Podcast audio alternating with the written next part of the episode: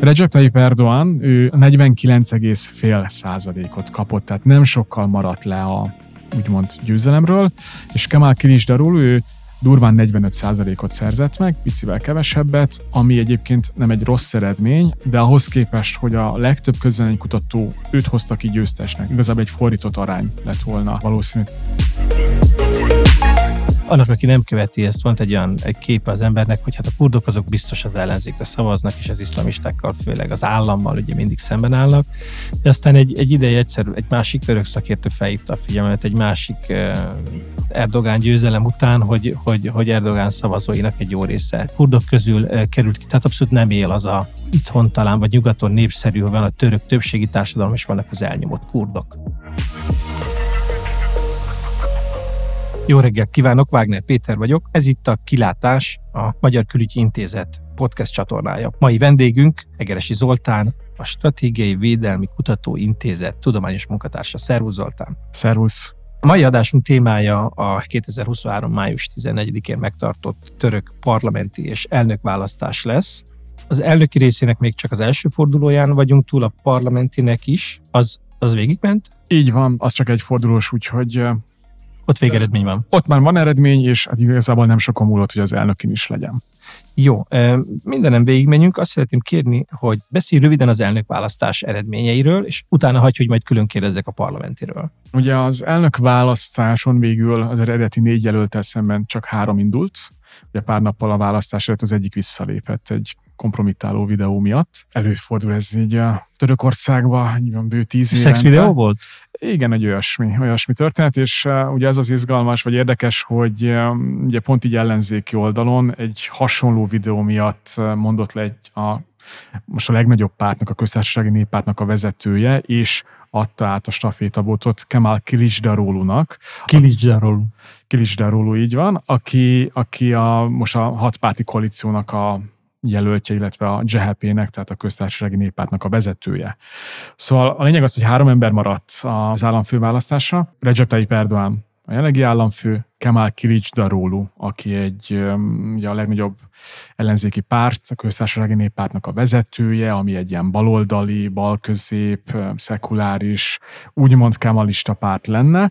Annyi izgalom még van ebben a történetben, hogy Kemal Kılıçdaroğlu, ő egy ilyen alevi kurd származású, tehát Kelet-Törökországból érkező figura, ami egyébként most nyilván így bekerült a nemzetközi és a magyar médiába, ezt ott Törökországban mindenki évek óta tudja. Tehát uh-huh. ő már kétezres évek eleje óta politizál, kétezer-tíz óta ezt a pártot vezeti, tehát ebben semmi újdonság nem volt Törökországban. És ugye a harmadik jelölt, ő egy relatíve nem régen fölépített politikai figura, már korábban is politizált, tehát ő, ő is mondhatni régi motoros, de messze nem annyira ismert, vagy elismert vezető, és őt alapvetően nagyon radikális, főleg menekültellenes pártok támogatták, és hát ő is, mint oly sokan mások, a török szélsőjobban, vagy nemzeti radikális pártokban politizált, és igazából most ért vissza így látványosan a török politikába. Ugye az eredményeket nézzük, hogy egyébként nem is szerepelt annyira rosszul, tehát ő kicsivel több mint öt százalékot kapott uh-huh. az államfőválasztáson, ami szerintem nyilván ez a félig tele, félig üres történet, de egy egész jó eredmény, és ennek az öt százaléknak köszönhető, hogy végül is nem lett elsőfordulós eredmény. Ugyanis mi lett az eredmény? Recep Tayyip Erdoğan, ő negyvenkilenc egész öt százalékot kapott, tehát nem sokkal maradt le a úgymond győzelemről, és Kemal Kılıçdaroğlu, ő durván negyvenöt százalékot szerzett meg, picivel kevesebbet, ami egyébként nem egy rossz eredmény, de ahhoz képest, hogy a legtöbb közvéleménykutató őt hozta ki győztesnek, igazából egy fordított arány lett volna uh-huh. valószínű, tehát Erdoğannak a ugye, negyvenkilenc százalék fölötti szavazatarányát inkább Kılıçdaroğluról mérték. É, nagyon valószínű volt, hogy lesz második forduló, ez mégis be is következett. A közvéleménykutatók is, főleg ezt az ellenzéki csoportosulás, ez amiatt elkeseredett most, mert nincs, mert, mert nem ők szerepeltek ez jobban. Ez öt százalékos vezetőt, ezt, ezt hogy mérték a, a közvéleménykutatók? Az a végén már ilyen öt százalék körül, tehát mm. négy-öt százalék, nyilván ezt nem lehet pontosan előre nem, látni. Nem, de hát őt, azt, a, azt a réteget látták, az Erdoğan és a Kılıçdaroğlu közötti arányt nem látták. Igen, Illetve alapvetően várható volt, hogy szoros lesz az eredmény. Ez, ez a négy százalék pontos különbségen azt mondanám, hogy ez még mindig relatíve szorosnak. Uh-huh. De ilyen, nyilván egy ilyen negyvenhét negyvennyolc százalék körül lett volna egy fokkal reálisabb. Mindegy, nem ez történt, a török lakosság közel fele Erdoğanra húzta be az X-et, és akkor most van két hét, május huszonnyolcadikáig, hogy az ellenzék próbáljon még jobban mozgósítani, és, és most igyekszik mindenki megnyerni ezt az öt százalékos uh-huh. szavazó réteget, hogy inkább az egyik vagy a másik jelöltre húzza be az X-et. Nyilván ugye csak a két legjobb eredménnyel rendelkező államfőjelölt jut be a második fordulóba. Zoli, van egy, egy politológus diplomám is, és ezért felteszek ilyen kérdéseket, hogy részvételi arány, részvételi arány a városokban, a vidéken, hogyan, arány, hogyan, viszony, hogyan alakultak ezek, tudsz erről valamit mondani még? Hát, hogy... Törökországban hagyományosan magas a részvételi arány, legalábbis az utóbbi választások, amik az utóbbi öt-hat választáson ezt látjuk. Tehát ilyen nyolcvanöt százalék körül alakulnak, most egy picivel nagyobb volt, nyolcvanhét százalék. Uh-huh, uh-huh. Tehát igazából ezt nagyon fokozni szerintem nehezen is lehetne, mert ez, ez, ez már strukturális kérdésekre. Példátlanul magas. Igen, és ráadásul a török diaszpórában is magas volt, ez megint csak arányaitban kell nézni, tehát az előző választáson ötven százalék volt, most ötvenkét százalék. Tehát ez egyébként néha még a, egy közép-európai ország parlamenti van, választásánál is, is, is jónak mondható, talán a diaszpórát azt mindig sokkal nehezebb mozgósítani, és mindenhol igazából magas volt az arány. Tehát most nem mondanám azt, hogy olyan óriási lehet eltérni, hogy százhúsz százalék volt a vidéken, és, és hatvan százalék a, a városokban. Így tehát van, a vidéken, városon ugyanolyan aktív. Igen, igen, igen. Alapvetően ez a, ez a kép van, és hát elég nagy kampányt csinált mindkét párt, vagy mindkét, vagy az összes csoportosulás. Ugye nyilván Erdoğan mögött egy, az ő kormánykoalíciója állt.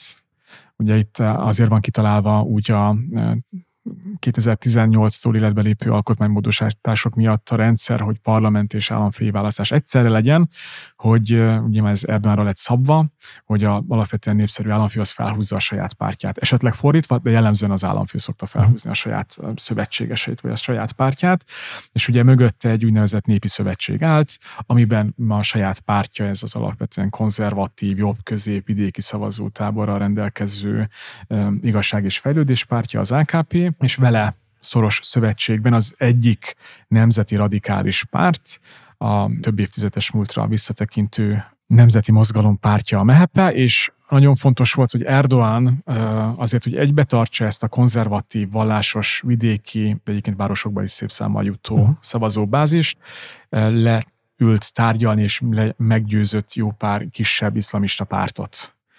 Mind a kurd területeken, ugye a régi kurd Hezbollahból pártosodó és valamilyen szinten moderáltabb uh, HÜDA párt. Ez pár százezer szavazatot jelenthetett, uh-huh. de segített ahhoz, hogy a második kerül az á ká pé maradjon, vagy, az, vagy, vagy pedig ugye Erdoğan legyen a, a keleti kurd többségű megyékben is, illetve egy másik iszlamista pártot, ami hát igazából Erdoğan politikai karrierjébe is szerepet játszott. A Uh, ugye a török iszlamista mozgalom uh, az ezerkilencszázhatvanas évek végétől egy Necmettin Erbakan nevezetű politikus pártjaiban uh, manifestálódott, illetve neki volt egy politikai mozgalma, a milligörűs vagy nemzeti nézőpont, és Erdoğan is ezekben a pártokban politizált. Ami kétezer-egyben nem volt egy törés, amikor a sokadik betiltás után Erdoğan úgy döntött, hogy jó, ez a, fogalmazunk úgy, hogy radikálisabb, konzervatív jobboldali irány, ez járhatatlan, mert a hadsereg és az alkotmánybíróság csak néhány évet ad, és váltott egy európér, konzervatív, jobb-középébb álláspontra, uh-huh. ez meghozta az ő sikerét, és akik nem tartottak vele, az maradtak különböző ilyen, ilyen nevezük iszlamista pártoknak, uh-huh. és ennek a Necmettin Erbakannak a fia csinálta meg ezt a Yeniden Refah nevezetű párt, pártot, ami egy korábbi Erbakani pártnak a folytatása, tehát ugyanannak volt egy Refah pártja, egy jólét pártja, ez az újra jólét párt. És gyakorlatilag ugyanazt a szimbolikát viszi tovább, és őket is kooptálta Erdoğan ebbe a rendszerbe, hogy az ő emberei is bejutottak öt parlamenti helyjel a uh-huh. képviselőházba, és fontos azt hangsúlyozni, hogy nyilván rájuk szavaztak. Tehát a, nagyon fontos látni, hogy a kormánypárt az veszített elég jelentős mértékben a támogatottságából. A parlamenti választáson. A parlamenti választáson, de Erdoğan képes volt a szövetségeseivel mind a kormánypárti koalíció parlamenti többségét megtartani, mind pedig igazából elég jól szerepelni az államfőválasztáson. Mennyi ez a parlamenti többség? Tehát akkor most már a parlamenti választásról beszélünk. Ez a parlamenti többség, ez mennyire stabil, vagy mennyire erős? Szerintem ez így elegendő lesz. Tehát hatszáz fős a török nemzetgyűlés, ebből háromszázhuszonkettő helynél tartanak. Uh-huh. Még bizonyos helyeken megpróbálják újra számoltatni az ellenzék részéről, de én nem várok jelentős változást, ami egy én stabil többségnek mondanám, Törökországban azért jellemző a frakció. Egyelem. És, és egyébként az előző ciklusban is alig volt több képviselők, háromszázharminc körül voltak, tehát igazából ez nem egy jelentős visszaesés. A tendencia az kimutatható, de a szövetségesekkel ki tudták, vagy ki tudják pótolni a kormánypártnak a népszerűségvesztését, tehát Erdoğan messze népszerűbb, mint a saját pártja. Úgyhogy úgy tűnik, hogy ez a nyolcvanöt százalékos infláció, gazdasági problémák is sorolhatnánk. Ez inkább a pártot büntették, mint magát Erdoğant. Tehát Erdoğan egy nagyon, nyilván kampány az róla szólt, de egy nagyon intenzív kampánnyal sikerült javítani a helyzetét, és ugye a, a másik oldalon Kemal Kılıçdaroğlut pedig egy hatpárti koalíció támogatja, ugye az ő saját pártja, ami egy ilyen nyugatos, baloldali tömörülés. Fontos megjegyezni, hogy az alevik jelentős része odaszavaz. Mindjárt kitérünk az alevikre. Azt akarom még kérdezni, hogy, hogy segítsen nekem. Azt láttam abból a párképből, amikor, amikor láttam valamit a kampányból. Erdoğan megy, és virágszálakat osztogat, és pénzt osztogat. Lát, ezt is láthattam, hogy valami, vagy kártyákat, vagy ilyen, vagy ilyen névjegykártyákat osztogatott. Nem, nem láttam, hogy mi van a kezébe, de valami kártya volt, hogy, hogy ezek, tehát segítség, ez nyilván a, mondjuk a, a nyugati vagy a magyar választási kampányolásból idegen, vagy, vagy politikai kultúrából idegen, hogy segíts ezt, tudsz erről valamit mondani, hogy ez, ez hogy volt, hogy egy, vagy ennek mi, hogy ezt, ezt mindenki csinálja, hogy, vagy, vagy egy ennyire erős kötődés van a vezető felé? Az emberek ott körül, mintha egy pápa látogatás lett volna, érted? Tehát, hogy így ment, az emberek ott tolongtak körülötte, és akkor mondom, valami virágszála, virágszálat, azt biztos láttam a kezébe. Láttam máshol, ahol én valami, azt gondoltam volna, hogy ilyen, ilyen vagy névjegykártyát, vagy kis fotót ad, osztogat ki magára. Nem láttál ilyet? A fotó az kimaradt nekem, de tehát az jellemző, hogy ilyen hatalmas nagy gyűléseket csinálnak, és itt erősen jegyezném meg, hogy noha vannak kampányidőszakok, de igazából Törökországban Erdoğan non-stop kampányban van. Aha. Tehát az, hogy ő kisebb-nagyobb közösségeknek beszédet mond, elmegy helyi óvodába is, hogyha az van, gyerekekkel fotózkodik, nagyon cuki felvételek vannak róla egyébként. Vagy éppen tényleg több ezeres nagygyűléseket tart, az, az teljesen egy hétköznapi uh-huh. történet nála, nyilván rengeteg interjút is ad, tehát Erdoğan nagyon odafigyel arra, hogy ő legyen a közbeszéd. Ő alakítsa a közbeszédet, ő legyen az agenda setter, uh-huh. és, és innentől kezdve az ellenzéknek, hogy bárki másnak hozzá kell igazodnia. Ez alapvetően megmaradt most itt a választás alatt is, bár volt egy-két érdekes húzása az ellenzéknek, de a lényeg az, hogy ez a személyi kultusz, Ez, ez nagyon erősen épül, hát már évtizedek óta Törökországba, és a török lakosság jelentős része, bár szerintem azért ez nem egy török sajátosság, azért szereti a erős, erős vezetőt, vezetőt, aki mind külfölddel szemben is dacol, hogyha az van, megmondja a tutit. És megoldja a nép problémáit. És megoldja a nép problémáit.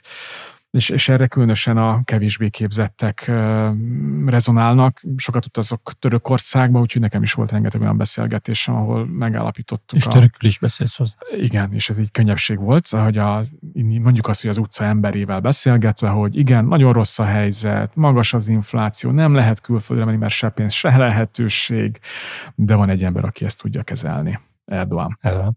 Beszéljünk egy, egy kicsit a, a kurdokról. Ugye nekem egy pár évbe telt, amíg megértettem, amikor elkezdtem a karrieremet, az emberek korábban mindig csak a pé ká ká-ról, meg Öcalanról hallottak a kurdok kapcsán, ezért volt egy olyan, annak, aki nem követi ezt, volt egy olyan egy képe az embernek, hogy hát a kurdok azok biztos az ellenzékre szavaznak, és az iszlamistákkal, főleg az állammal ugye mindig szemben állnak, de aztán egy, egy ideje egyszer egy másik török szakértő felhívta a figyelmet, egy másik Erdoğan győzelem után, hogy, hogy, hogy Erdoğan szavazóinak egy jó része kurdok közül került ki, tehát abszolút nem él az a itthon talán, vagy nyugaton népszerű, van a török többségi társadalom, és vannak az elnyomott kurdok. Mi az, ami a közelebb áll a valósághoz ebben a kurd kérdésben Törökországban? Miért szavaznak a kurdok ugyanolyan számban Erdoğanra, hogy ellene? Ez egy nyilván egy nagyon színes történet. Alapvetően a kurd lakosság, ez tradicionálisan így van, a legkonzervatívabb része a török társadalom. Ugye mondhatni, hogy még keletebbre vannak, még arhaikusabb társadalmi struktúráikban élnek, tehát ott például még mindig van klánrendszer. Ami nyilván az évtizedek folyamán folyamatosan oszlik-foszlik, de ez még mindig kimutatható, még mindig nagyon fontos. Nyugat-Törökország ehhez képest, nem tudom, Közép-Európa, Nyugat-Európának mm. tekinthető. Nyilván erre rájön egy olyan történet is, hogy rengeteg kurd vándorolt, főleg a kilencvenes éveknek a kelet-törökországi konfliktusa miatt. Mondjuk egy felkelés ellenes hadművelet folyt Nyugat-Törökországba, Ankarába, Isztambulba, Izmirbe. De ez a felkelés ellenes műveletek, ezek nem tették a teljes kurd lakosságot török ellenessé.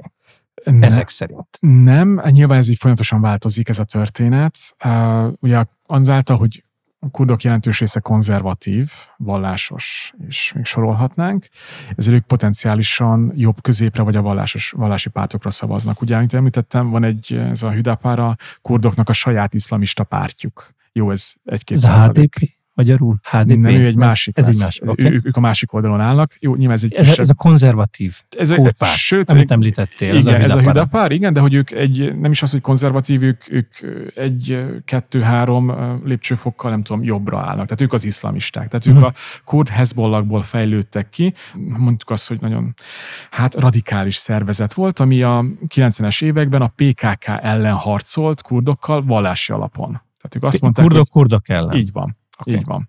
Nyilván a török állam itt ilyenkor hátradőlt, de a pé ká ká-nak, ami alapvetően egy, egy marxista szervezet, ez egy, ők kommunisták. Yeah. Őket konzervatív vallási oldalról kritizálták. Most, hogyha ezt így nagyon eufémisztikusan tudném fogalmazni, és akkor nekik megvan a párt irodájuk, én is mostanság jártam ott, nagyon cukik, de nyilván mindenki mondja, hogy ők vallási fanatikusak. De azért tudnak hozni pár százezer szavazatot, tehát nem ez volt a döntő, uh-huh. de az, az alap konzervatív kurd lakosság, annak jellemzően Erdoğan, vagy Erdoğan pártja az opció. Ez azért az utóbbi időben valamelyest mérséklődött, de azt láthatjuk, hogy ha ugye ez a szekuláris, nemzeti, baloldalibb kurd réteg, ugye ez a, igazából ez a legdominánsabb volt a kelet-törökország megyével, különösen, hogyha az eredményeket nézzük, tehát jellemzően a, ő úgymond pártjuk a népek demokratikus pártja, a há dé pé hozta el az első helyeket, de mindenhol a második az az á ká pé. A há dé pé, ami magyarul a há dé pé? Igen. Oké, okay, ezt végre. Jó, de az hát annyi, hogy a törökök ők mindig eznek. Tehát em há pé az em há pé, de akkor próbálok a magyar kiejtés szerint eljárni. Hmm. Tehát há dé pé, tehát ő, ő keleten az első párt, a legtöbb megyébe, nem mindenhol, tehát ahol már egyébként nem teljes a kurd többség, ott már, ott már elősen, hmm. ott, ott már az á ká pé jön, de mindenhol a második párt az á ká pé. Tehát a, a konzervatív kurdok egy jelentős része Erdoğanra szavaz, korábban, kétezres években még inkább. Tehát egyébként az erdoğani rendszernek, legalábbis a utóbbi tíz évnek az egyik legnagyobb idézőjelesen mondom nyertesei a szekuláris kurd párt, mert most már elérte azt, hogy kétezer-tizenöttől kezdve, hogy átlépi a parlamenti küszöböt, ugye akkor még tíz százalék volt, ami egy nagyon szép ugrás volt, és, és most is igazából gond nélkül tudta hozni ezt az eredményt. Nyilván baloldali török és kurd alevi pártokkal vagy szavazókkal összefogva. Zárójelesen jegyzem meg, hogy most már levitték hét százalékra a parlamenti küszöböt, ez egy fokkal könnyebbség, de ez egy stabil szavazói réteg, korábban ez nem nagyon volt így. És sokkal könnyebben bezárták, vagy feloszlatták őket, igaz a há dé pé, most is egy, most is alkotmánybíróság előtt van az ügye, hogy lehet, hogy feloszlatják őket, emiatt nem há dé pé-ként indultak a képviselők, hanem egy másik pártra. Uh-huh. Ez rendszeresen megtörténik a kurdoknál, hogy mert amikor érzik, hogy szorul a hurok, akkor egy korábban alapított, igazából no-name pártba átülnek. Uh-huh. Tehát most ők a zöld baloldal. Zöld baloldal. Tehát alapvetően nyilván be a, a, a baloldali mezőben politizálnak, és fontos azt hozzátenni, hogy mivel a kurd nemzeti mozgalom az tradicionálisan baloldali értékeket képviselve tudott megjelenni a török politikai spektrumban. Ugye a pé ká ká, a kurdisztáni munkáspárt. Igen. Már nevéből kifolyólag látható, hogy hol helyezi el magát az ideológiai spektrumba. A parlamenti pártban, tehát a, a idézőesen a pé ká ká-tól teljesen független kurd parlamenti jelenlét és baloldali definiálja magát, nagyon jóban van a török baloldali pártokkal, akiknek a szavazótában jelentős része a levi vagy kurd, nyilván vannak szunita törökök is, de én ahogy elnézem, nem ez a jellemző, és és hát nyilván ők is baloldalon pozícionálják magukat, az összes kisebbséget képviselik, nyitnak a szexuális kisebbségek felé, úgyhogy egyébként a kurdisztáni, tehát a kelet-törökországi területek lakossága azért nem ennyire liberális vagy progresszív. Tehát nagyon izgalmas, nagyon, nagyon vegyes az a szavazótábort, amit a há dé pé vagy akármelyik ilyen baloldali kurd párt meg tud nyerni magának, és más kell kicsit mondani Ankarába, más kell mondani Kelet-Törökországba, le kell ülni a klánvezetőkkel Kelet-Törökországba, mint az á ká pé is megtesz.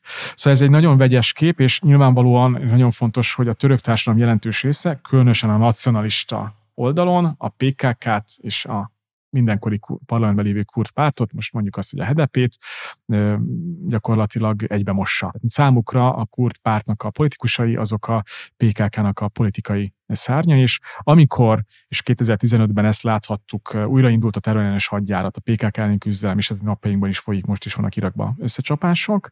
Ugye a pé ká ká-nak a Törökországon kívüli bázisait próbálja Törökország elfoglalni, felszámolni. De ez, ahogy elnézem, egy nagyon hosszú történet lesz. Szóval ebben a helyzetben gyakorlatilag, amikor előjön a kurd kérdés, vagy a pé ká ká kérdés, ami ugye alapvetően a kurd kérdés Törökországon egy terrorista tematika, egy felkelés ellenes hadműveletként jelenik meg, vagy terrorizmus elleni harcként, akkor a kurd pártnak mindig sokkal nehezebb a helyzete, és hát ennek köszönhetően is egyébként rengeteg vezetőt elvitték, a hát most már hivatalosan nem, de a de facto, és mindenféleképpen szimbolikusan meg egyértelműen a vezető politikusok Selahattin Demirtaş, aki korábban államfőjelöltként is indult, ő, ő már több mint öt éve van edirnei börtönbe, és onnan twittelget, üzenget, és, és próbálja befolyásolni a kurd szavazótáborát. Egyébként ő azt mondta, hogy a változásra kell szavazni. Ezáltal Kılıçdaroğlura.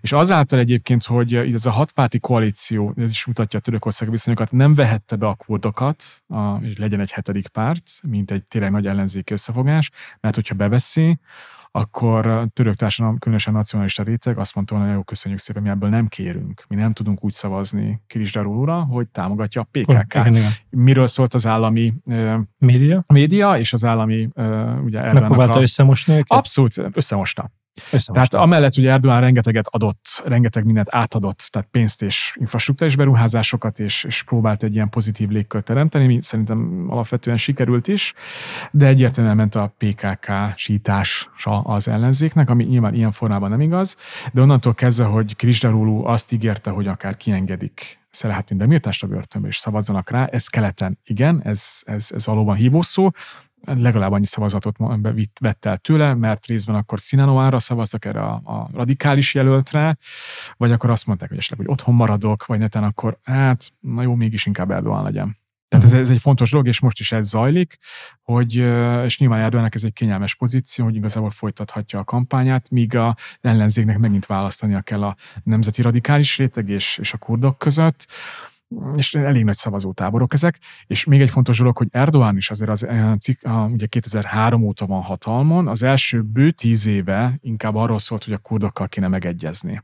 Igen, erre emlékszem. Az első időszakban akkor a kurd párt még nagyon gyenge volt, és gyakorlatilag a szavazatok tényleg oda mentek az á ká pé-hoz, vagy hát így akkor még nem volt elnöki rendszer, szóval hozzá, mint miniszterelnök jelölt, és gyakorlatilag az utóbbi bő tíz éve kezdett feljönni egy kurd formáció. Néha betiltogatták őket, de az utóbbi tíz évben egyértelműen a há dé pé lett a legerősebb párt Kelet-Törökország kurd területein, és amikor látható volt, hogy a kurdok nem fogják őt támogatni kétezer-tizenöttől a mm, elnöki rendszer bevezetésébe. Melyik kurdok?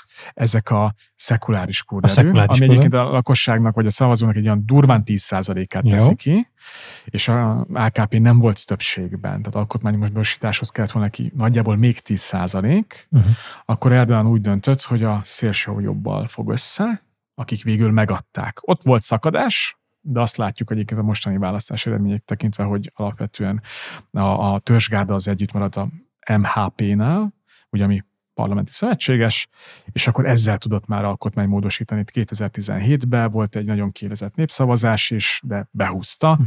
És ugye fontos, hogy azért Erdoğannak a támogatás, tehát azért nem, nem, nem Oroszország, nem Fehér Oroszország, tehát Erdoğan nem hatvan-hetven százalékokkal nyeri a választást. Az előző két elnök választás is egy két és fél százalék ponttal nyerte meg.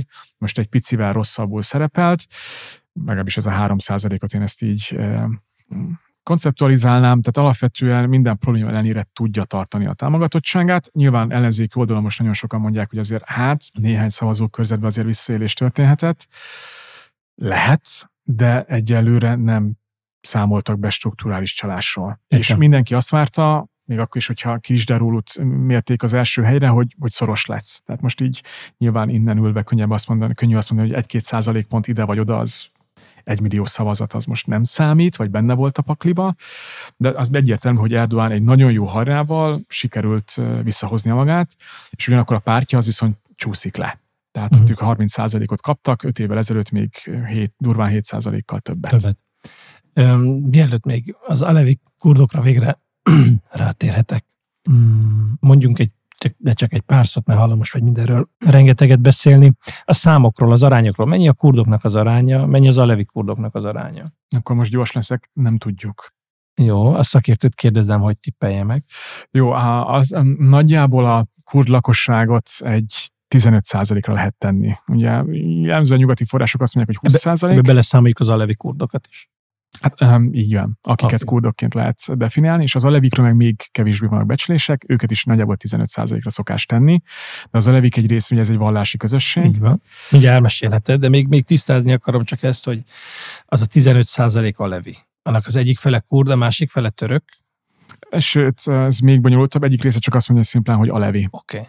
Oké, okay, tehát hogy akkor így nem tudunk felállítani, hogy tizenöt százalék kurd a százból, és másik tizenöt százalék alevi, vagy hogy azt mondjuk, hogy tizenöt százalék kurd, és ebből hét százalék alevi, hét százalék meg szunita kurd. Erre ezt, nem tudjuk, ezt, ezt így biztos nem tudjuk megmondani. Jó, kik azok az alevi kurdok?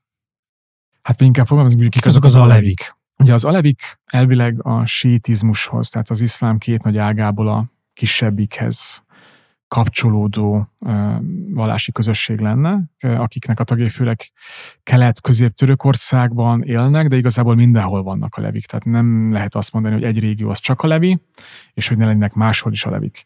És jellemzően ők az úgymond legnyugatosabbak az országon belül, jellemzően balosak.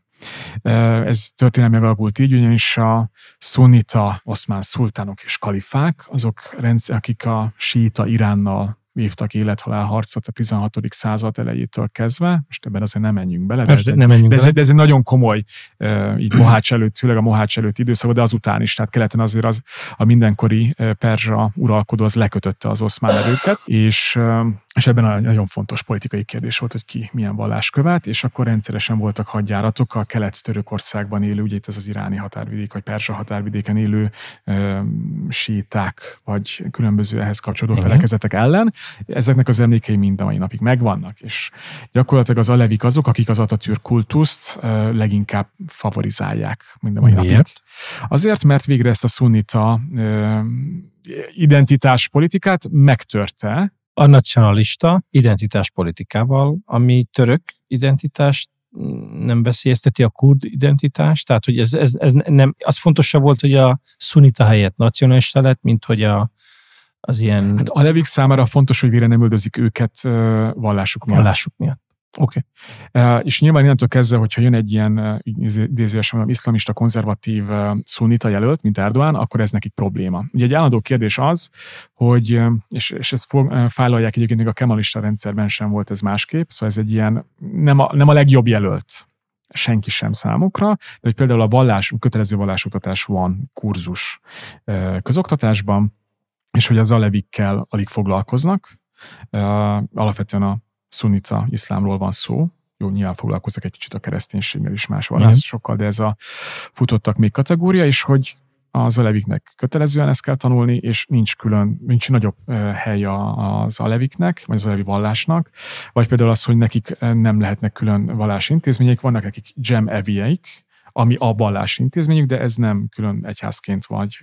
Ez egy mecset? A, a leviknél? Ez egy, kultúr, ez... Alakján, ez egy kulturális központ. Tehát én jártam ilyenbe, igazából ott minden, vagy egy kulturális központhoz lehet uh, hasonlítani. Van imahely, uh, van tárgyaló, van játszóház a gyerekeknek. Uh-huh. Konyha. Konyha, minden van, tehát ez egy, ez egy komoly komplexum, nyilván ez nem minden faluban van, tehát ez egy kicsit problémás, valahol kisebb, valahol nagyobb, de, de ez egy ilyen sokkal komplexebb történet, és például, hogyha megkérdezzük az ottani vezetőket, akkor ők azt fogják mondani, hogy ők sem nem szuniták, sem nem síiták, ők alevik, és hogy ők nem kurdok, nem törökök, ők alevik. Még akkor is, hogyha igazából mindenki, mindenki törökül beszél. Tehát a kurdok jelentős része is nagyon jól beszél törökül.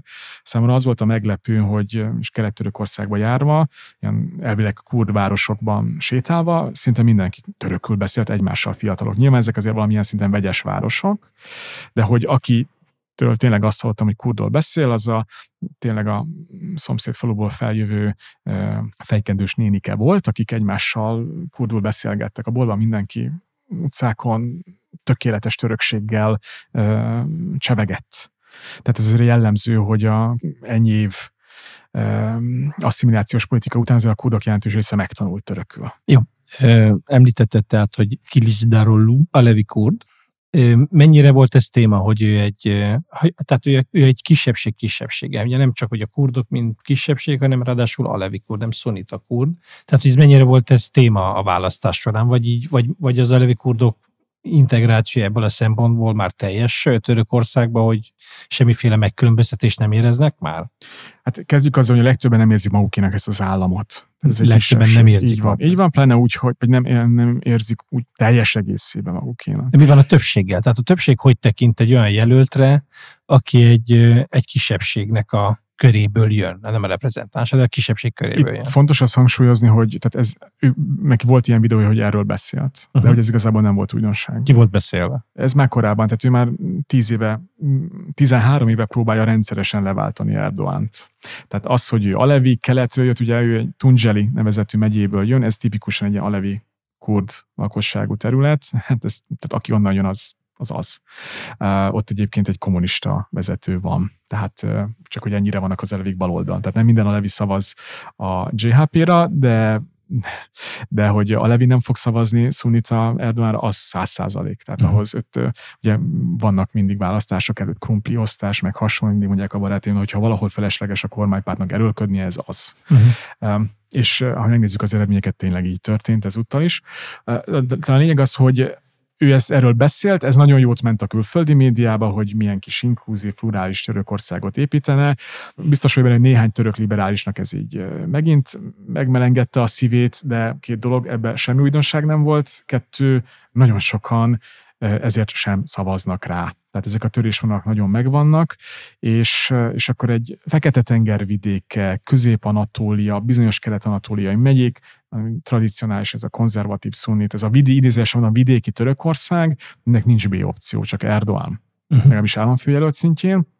A pártok terén ott már szalad a ménes, és azt se felejtsük el, hogy nyilván, ha ránézzünk a választási térképre, akkor azt látjuk, hogy amíg említett területek, Közép-Anatólia, az északi országrészek, azok be narancsultak, tehát ez a á ká pé, vagy inkább úgy mondom, hogy Erdoğannak a szavazótábora, míg a tengerparti, úgymond nagyvárosias részek, azok, azok pedig Kılıçdaroğluról szavaztak, ők pirosak lettek, de azt azért érdemes megemlíteni, hogy a, ha megnézzük az alacsonyabb szinteket, azért a nagyvárosoknak az agglomerációja, a vidékibb része, vagy Isztambulnak azon középső negyedei, amik tradicionálisan konzervatívak, azok Erdoğanra szavaztak ezúttal is. Tehát mm. igazából a városi képek sem annyira egyértelmű.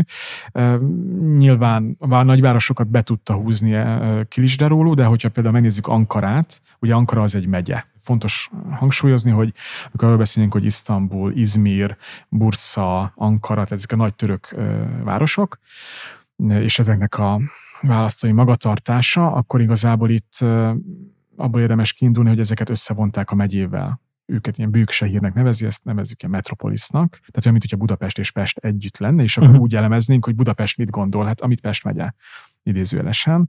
És, és akkor ugye Ankara városias belső magja, az mondhatnánk azt, hogy a Nagykörúton belüli rész, az alapvetően Kılıçdaroğluról szavazott. Viszont, hogyha pár kilométert, mondjuk tíz-húsz nagyvárosról van szó, szóval mondjuk tíz kilométert arrébb utazunk, a vidéki Törökország, hát ott, ott az hozta, hozta a narancsot.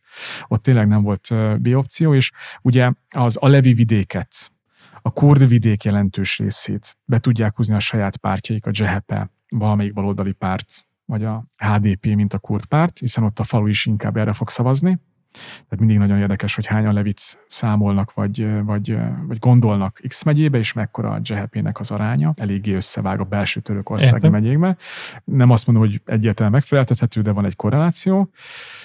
De tehát vannak, tehát hogy fal, faluban is akár jelen vannak szervezetileg, de igazából az ellenzék, ahogy próbálkozott, nem tudott hozzászólni a, a, a vidéki Törökországhoz. Egyedüli egy lehetőség van tradicionálisan, történelmileg, hogyha, hogy ezt a jobb középnek az uralmát megtörjék, akkor, hogyha van valami külső beavatkozás, amit hadseregnek hívnak, vagy alkotmánybíróság esetleg, vagy pedig valami belső harc miatt ez a jobb közép megoszlik. Ugye a hadseregről most már nem számíthatunk, nem is számol senki, az Erdogánhoz lojális, vagy fogalmazunk úgy, hogy az államhoz lojális entitás lett, húsz év kemény munkának hatására. Másrészt pedig Erdogan nagyon tudatosan nem engedi azt, hogy bárki feljöjjön mögé, mellé a pártjából, uh-huh. és igazából a hatpárti koalícióba beállt úgynevezett jó párt lehetett volna az az erő, ami kikezdi ezt a jobb közepet, de igazából azt láttuk, hogy noha mentek át oda á ká pés szavazók, igazából a szélső jobb, amit tizenöt százalékra is méregettek, az oszlott meg valamekkora mértékben. Most szerintem egyébként nagyon jól szerepelt végül, tehát valószínűleg az á ká pé szavazók inkább a táborban megmaradva átszavaztak a em há pére, Uh-huh. Most inkább ez látszik, de mindenféleképpen Erdoğanra húzták be inkább a, a, az X-et. Tehát igazából itt a török lakosság az utóbbi éve egyértelműen jobb középből valamennyire elmegy jobb szélre. Tényleg? De mindenféleképp, de ez csak néhány százalék pont, nyilván ezzel az választást is lehet nyerni, de hogy alapvetően ott marad. Tehát nem az látjuk, hogy a gazdaság és egyéb válságok vagy nehézségek miatt az emberek akkor inkább elmennének balra. Vagy bemennének középre. Vagy, hát igen, vagy akkor elmennek még egy iszlamistább vonulatba. Tehát nagyon nehezen megy ez a baloldali történet, és nem tudnak olyan szinten intézményesülni, szervez, szervezkedni ezen a közép-törökországi részeken, még akkor is, hogy ott van egy-egy pártiroda, tehát ezt lehet látni, ezek nagyon látványosan minden oldalról ott vannak, városközpontokban, de hogy egyszerűen nem tudnak igazából olyan alternatívát kínálni. Tehát ugye a cé há pé az egy ilyen alevi baloldali értelmiségi párt, nagyvárosok belső részeit el tudja hozni, ez a nagyon polgáriasodott rétegnek a nem konzervatív részét.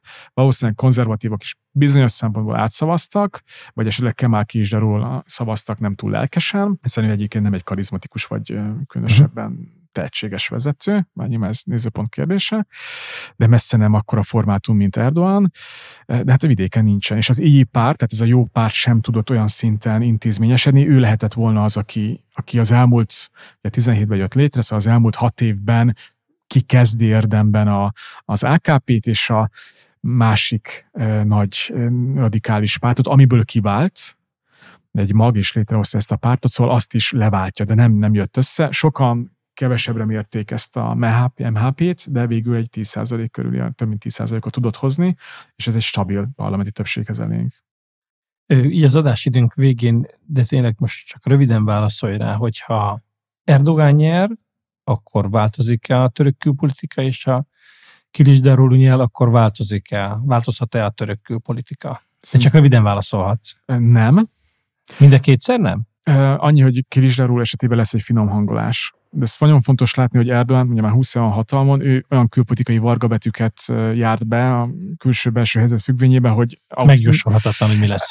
Szerintem van egy jóslatom, ezt elmondom, de hogy, de hogy az, hogy változni fog öt éven belül, biztos vagyok benne, mert, mert Erdogan képes vált. Tehát a változáshoz nem kell vezetőváltás. Uh-huh. Annyi, hogy ugye Erdogan az utóbbi másfél évben elkezdett egy enyhülési politikát a szomszédságban, Izraellel kiegyeztek, Szaúd-Arábiával, ja. emírségekkel, ez folytatódni fog, most Assaddal szeretne, meg Egyiptommal. Törökországnak ebbe a gazdasági helyzetbe kell a pénz, kell a befektető, kell a nyugalom. Keleten ezt igyekszik elérni, nyilván Assad azért is fontos, hogy menekültek egy részét látványosan hazarakhassák, vagy legalábbis valamit az ablakba lehessen rakni. Mivel ez választás enélkül, az eredmény nélkül is behúzta, ezért annyira nem fog erőltetni, hiszen túl nagy a feladat Assaddal megegyezni, túl sok ellenértek van, de valami lesz. Uh-huh. Nyugat-Európával szerintem nem fogja legalábbis a közeljövőben kiélezni a viszonyt, egyrészt már eleve nem túl jó, uh-huh. másrészt szüksége van a pénzre. Tehát igazából nem, érdem, nem érdemes a németekkel összefogadni a part. Ott meg tökéletesen folytatni fogja, és ha Kılıçdaroğlu nyerne, akkor ugyanez a politika menne tovább. Egyensúlypolitika oroszok-ukránok között. Talán több gesztus a nyugat felé. De igen, ez lenne az egyedül különbség, több gesztussal a nyugat felé, néhány ember kiengedése, több demokrácia, ugye ez lett volna egyik nagy uh, ígéret. Svédország NATO csatlakozásának megszavazása. Igen, de az se könnyen és az se gyorsan. Uh, egyébként ősszel szavazhatják meg véleményem szerint legkorábban, tehát ugye most még kormányt felállítanak, nem fognak ezzel sértni, Erdoğannak ez nem különösebben érdekel, aztán elmennek szépen a parlamenti képviselők nyaralni, október elején összeül a parlament, tehát ha csak nem történik valami nagy svéd gesztus, akkor itt októberig biztos nem fog történni meg semmi, és még azután sem feltétlenül. És még egy fontos dolog, amit még megemlítenék, hogy ez az egyensúlypolitika kelet és nyugat között, Oroszországgal jó viszony, de nem barátság, ez alapvetően a török lakosságnak tetszik. Uh-huh. És, és, és igazából itt szerintem konszenzus lenne mind a Kılıçdaroğlu és Erdoğan között is, de nagyon fontos azt is látni, mivel a parlament az elment, ha csak most még az ellenzék nem jön elő valami nagy választási csalási története, de szerintem már nem fog. Innentől kezdve nincs alkotmánymódosítás, legfeljebb egy kohabitáción lehet, tehát egy ilyen állandó belső feszültség az államfő és a parlament között, hiszen a á ká pés vagy kormány, jelenlegi kormánypárti többség van, nem lesz érdemi változás, és ez a tény, hogy a parlament itt a jelenlegi koalíció, kormánykoalíció nyerte meg, ez inkább afelé tolja az embereket, hogy Erdoğanra szavazzanak, vagy ne menjenek el Kılıçdaroğlu'ra. Tehát most azért elég nagy a elégedetlenség, a csalódottság az ellenzéki oldalon.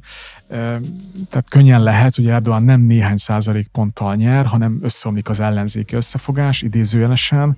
Legalábbis sokan fogják azt mondani, hogy akkor inkább otthon maradok, mert ezek nem, ezekkel nem lehet leváltani Erdoğant, és akkor egy ilyen nagyon kényelmes ötvenöt százalékot, vagy még többet is összehozták. Még ez is benne van a pakliba, mert hogy Sinan Oğannak, ennek a menekültellenes, nacionalista, fiatal szavazó tábor nagy erőkkel szavaznak Kılıçdaroğlu, ezt nem hiszem. Vagy otthon maradnak, ami nettó nyereség Erdoğannak, vagy esetleg pont Erdoğanra szavazva, mondván, hogy mi pé ká ká-ra nemet mondunk. Így van, így van. Köszönöm szépen.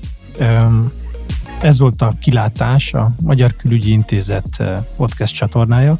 Vendégünk Egeresi Zoltán volt, a Stratégiai Védelmi Kutató Intézet tudományos munkatársa, a beszélgetés témája pedig a törökországi választások voltak, és a török politikai háttér a társadalomnak az elemzés.